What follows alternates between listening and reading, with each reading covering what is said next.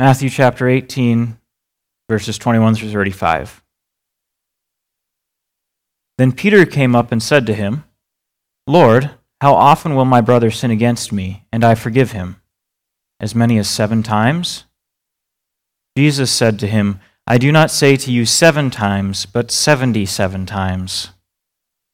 Therefore, the kingdom of heaven may be compared to a king who wished to settle accounts with his servants. When he began to settle, one was brought to him who owed him 10,000 talents. And since he could not pay, his master ordered him to be sold, with his wife and children and all that he had, and payment to be made. So the servant fell on his knees, imploring him, Have patience with me, and I will pay you everything. And out of pity for him, the master of that servant released him and forgave him the debt. But when that same servant went out, he found one of his fellow servants who owed him a hundred denarii, and seizing him, he began to choke him, saying, Pay what you owe. So his fellow servant fell down and pleaded with him, Have patience with me, and I will pay you. He refused and went and put him in prison until he should pay the debt. When his fellow servants saw what had taken place, they were greatly distressed, and they went and reported to their master all that had taken place. Then his master summoned him and said to him, You wicked servant, I forgave you all that debt because you pleaded with me. And should you not have had mercy on your fellow servant, as I had mercy on you? And in his anger, his master delivered him to the jailers until he should pay all his debt. So also my heavenly Father will do to every one of you if you do not forgive your brother from your heart. Grace to you and peace from God our Father and the Lord Jesus Christ. Every relationship that you're a part of is messed up by sin.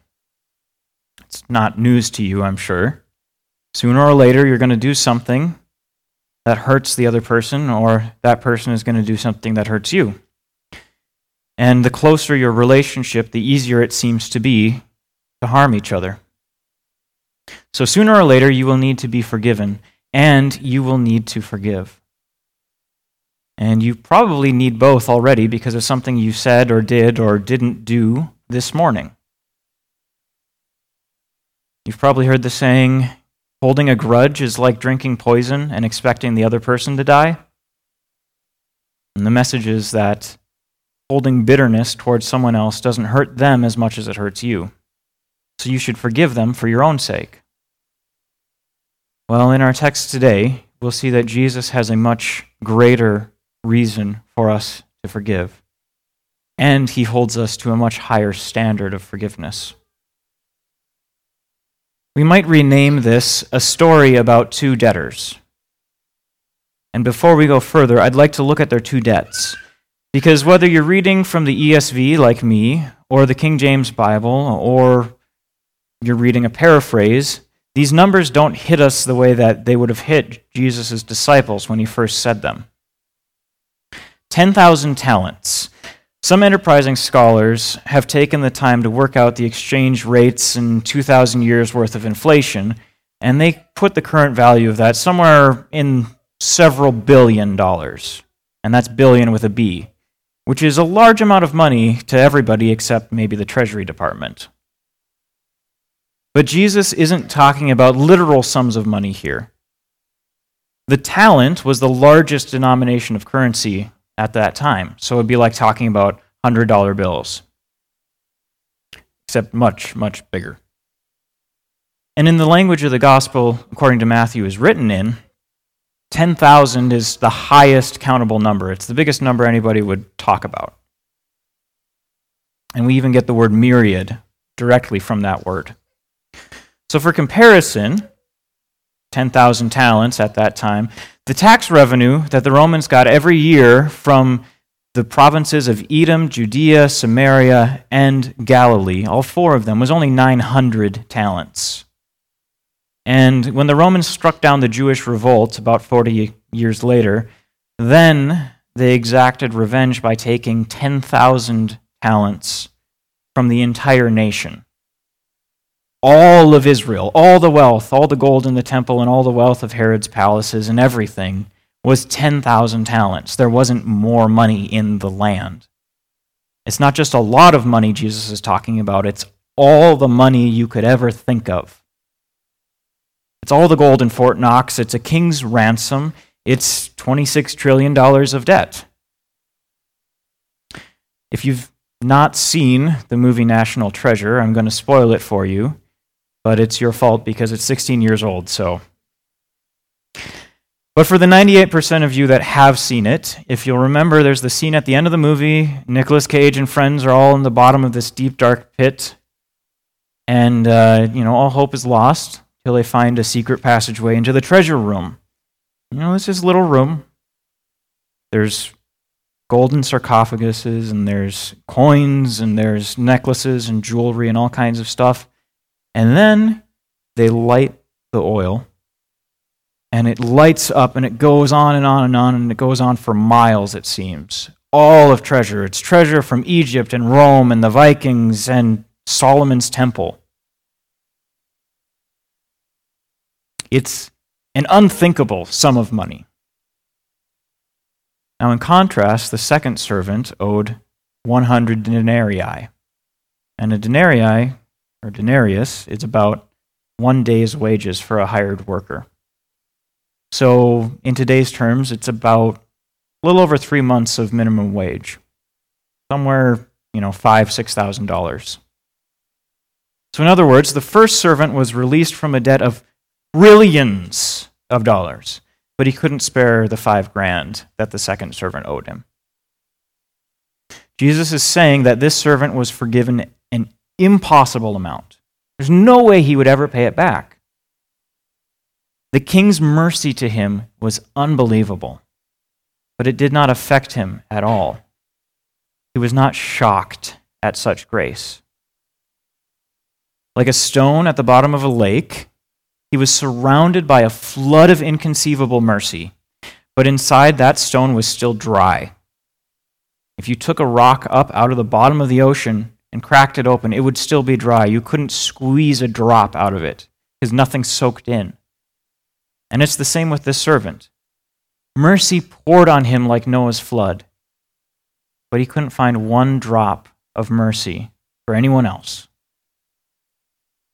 And we would really like to cheer when someone like this gets what he deserves. You know, his master throws him in prison and he hands him over to the torturers, and we think, yes, he deserved that. He was so ungrateful for the goodness that he was given. And if Jesus had stopped, not said verse 35, we could we could believe that. We could sit here in smug satisfaction and think, yeah, I've forgiven people quite a lot, and they don't they don't come back around with forgiveness. How terrible of them. You know, we could put ourselves in the place of the king or the servant. Oh, I don't really have that much, you know, I don't really need that much forgiveness from anybody. Or, can you believe how much I've forgiven him or her? But Jesus knows exactly what he's doing when he tells this. And make no mistake, he's not talking to the crowds. He's in this house with his disciples telling them this. He tells us just where we are in this parable. Because in verse 35, he says, So also my heavenly Father will do to every one of you if you do not forgive your brother from your heart. We're the ones who need to hear this. We're the ones who don't know how to forgive. And we're the ones who don't understand how much mercy we've truly been given Jesus is saying, We're the dry, dead stone at the bottom of the river of life. And it's a hard saying of Jesus. And as with so many hard sayings of Jesus, everybody wants to kind of massage it a little bit so it's a little easier to hear. You want to make Jesus a little easier to swallow. He's sometimes kind of difficult, not very PR friendly. Well, there are at least four ways that this has been done. You know, four ways people have gotten this message completely wrong. And I don't want to fall into that trap. I don't want any of us to fall into these foolish traps. So we're going to look at each wrong interpretation and then show why they're wrong. So the first one, some say that Jesus is just exaggerating. He doesn't really mean what he's saying. It's all hyperbole. God wouldn't actually do something like this. He wouldn't actually punish someone for not being forgiving. And this is just the way that kids argue. You know, mom says she's going off to the store, and those dishes better be done by the time I get back. And the kids continue their reading, or they're playing, or they're watching TV. Mom comes through the door and sputters, Why aren't the dishes done? And all the children reply, What? Did you mean us? Did you want us to do them? Secondly, some say that Jesus is talking about the way things were under the old covenant, but those of us in the new covenant don't have to worry about it. It mattered to someone else, but we don't need to worry about it. And again, this is how children think and argue. Sometimes. Mom tells one child, very specifically, in no uncertain terms, there will be no climbing on the furniture. And so the second child, who definitely was in earshot, heard that, decides to do a double backflip off of the coffee table. And when he's scolded, he says, What? I thought you just meant he couldn't do it. Third, something Jesus is giving the entire message of the gospel in full in this one parable. You know, he's saying, Forgiven, you'll be forgiven, and that's all there is to it. But this live and let live, don't bother God, and he won't bother you, that's very popular in our day, isn't what he's saying. It seems like the only moral question anyone has left is Does it hurt somebody else? No. Okay, well, then do what makes you happy. People who hold to this third option say things like, The God I worship wouldn't judge someone for that. And they're absolutely right, because the God they worship does not exist. But the God who is in the heavens is righteous. And fourth, some think that Jesus is here preaching salvation either earned or kept by good works. Now, some read this and think, oh, what it means is I need to earn God's forgiveness by forgiving others. Maybe somebody who knows a little more than that says, well, God grants salvation by grace completely freely, but once I'm in, I got to stay in. I need to prove my worthiness. I need to forgive people. It's like thinking, well, I got this new car for free, but now I got to pay for the oil changes. And all four of these interpretations fail because none of them understand how a parable functions. You know, the kingdom of heaven is like. We've heard that throughout the parables. The kingdom of heaven is like. Husbands, if you said to your wife that she was like a beautiful rose, you probably meant it as a compliment. I really don't imagine you meant that she was thorny, lives in the dirt, and attracts flies. But that is true of roses. And you called your wife a rose, so what's going on here? What you're talking about, you're comparing the beauty of the rose to the beauty of your wife. That's what's going on. We all know this. We don't get confused by that. Let's not get confused by Jesus' parable. Parables work by comparing certain aspects of different things. Not all aspects are compared. And the context is what determines what aspects do get compared. So the context here is Peter just asked Jesus, How many times should I forgive my brother? And this parable is part of Jesus' answer. And the rabbis before him had given their answer. They'd said things like, He who begs forgiveness from his neighbor must not do so more than three times. And if a man commits an offense once, they forgive him. And if he commits an offense a second time, they forgive him. If he commits an offense a third time, they forgive him. If the fourth time, they do not forgive. So Peter probably thought he was being very generous at seven. That's more than double what everybody else thought. But Jesus showed us and showed them that the moment you start keeping track of how much you've forgiven someone, you're already forgiving too little. He's pulling us down off our high horses where we think that we're entitled to holding those grudges and that bitterness. They owe me. Look at what they did. In this parable, Jesus sets us before God and shows us who the real debtor is. And verse 35 is a warning. It's Jesus shouting, Wake up! You can't enjoy my Father's immeasurable forgiveness and not be changed. Is my blood so small a price that you would rather hold on to your bitterness? But what do we do when it's hard to forgive? Because it is, because there's sin in the world, because there's real evil in the world. You know, what's, what can help us? Well, I have four thoughts to help us learn to forgive. First, forgiveness is not the same as reconciliation. Reconciliation means the whole relationship is all better, everything is fixed. And that's great, but that's not what Jesus is saying right here. That's the goal, but our responsibility is the forgiveness. Because forgiveness is a one sided act from your heart that refuses to hold a grudge or harbor any bitterness against another person. It doesn't mean excusing someone for their sin, and it doesn't mean living as if nobody ever did anything wrong. And in fact, it means blaming someone. In order to forgive someone, you have to acknowledge that they sinned. It says, You sinned against me and you hurt me, but I will accept that into myself instead of requiring payback from you. Second help to us is pray for the person.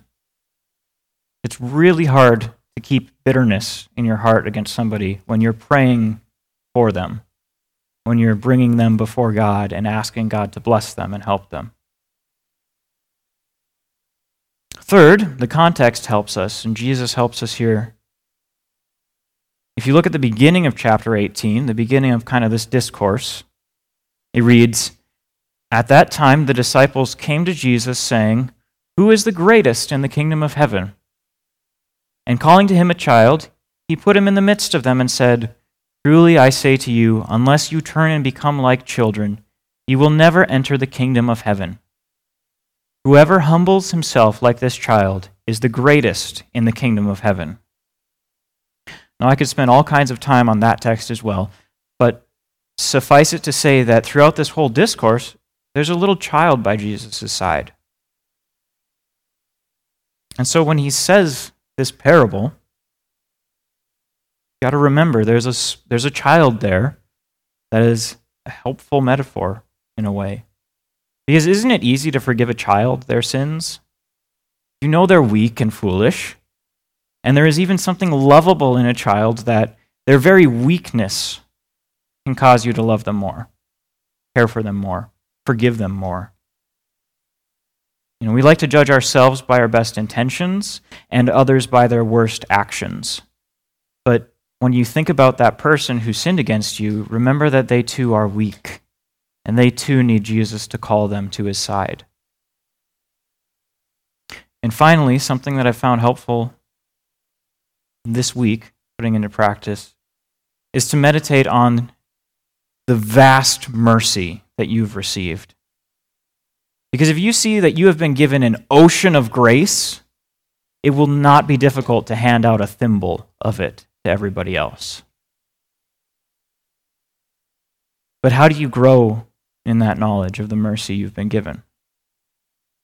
Well, one way I think is helpful is to keep watch over yourself and take note every time you sin. And I don't mean to keep a tally book because if I kept a tally book every time I sinned, I would fill it up in a week, in a day, in an hour. What I mean is, when you sin, call to mind how quickly God forgives you, even before you ask. I mean, can you believe that? really? Not after you've stopped sinning, not after you've cleaned yourself up. For while we were still weak at the right time, Christ died for the ungodly. For one will scarcely die for a righteous person, though perhaps for a good person one would dare even to die. But God showed his love for us in that while we were yet sinners, still sinners, Christ died for us. Not once you're presentable in your Sunday best, but while you were still a sinner, while you were still lying to save face, or skimming off the top at work, or looking at pornography, or yelling at your kids, or angry with your spouse, or online shopping just for the thrill, while you're too lazy to open your Bible and read it, while you're too focused on this world that you can't even remember how to pray. While you're shouting, Crucify him, crucify him, give us Barabbas. That's when Christ died for us. Jesus is saying, I'm not going to pour your own evil out back on your own heads. Instead, I will drink that cup for you. He's saying, You hurt me by your sin, but I'd rather bear that pain than give it back to you. Nobody who receives Jesus' love can bear to keep that to themselves. And the warning given to Peter is still in force for us today. There's grace in it. It's gracious. It's a warning, and it's gracious. So hear it as such, but definitely hear it because we need to be woken up sometimes. And it's not always meek and mild, gentle Jesus that does the waking, but it is Jesus who does it. So also my heavenly Father will do to every one of you if you do not forgive your brother from your heart. Let us pray.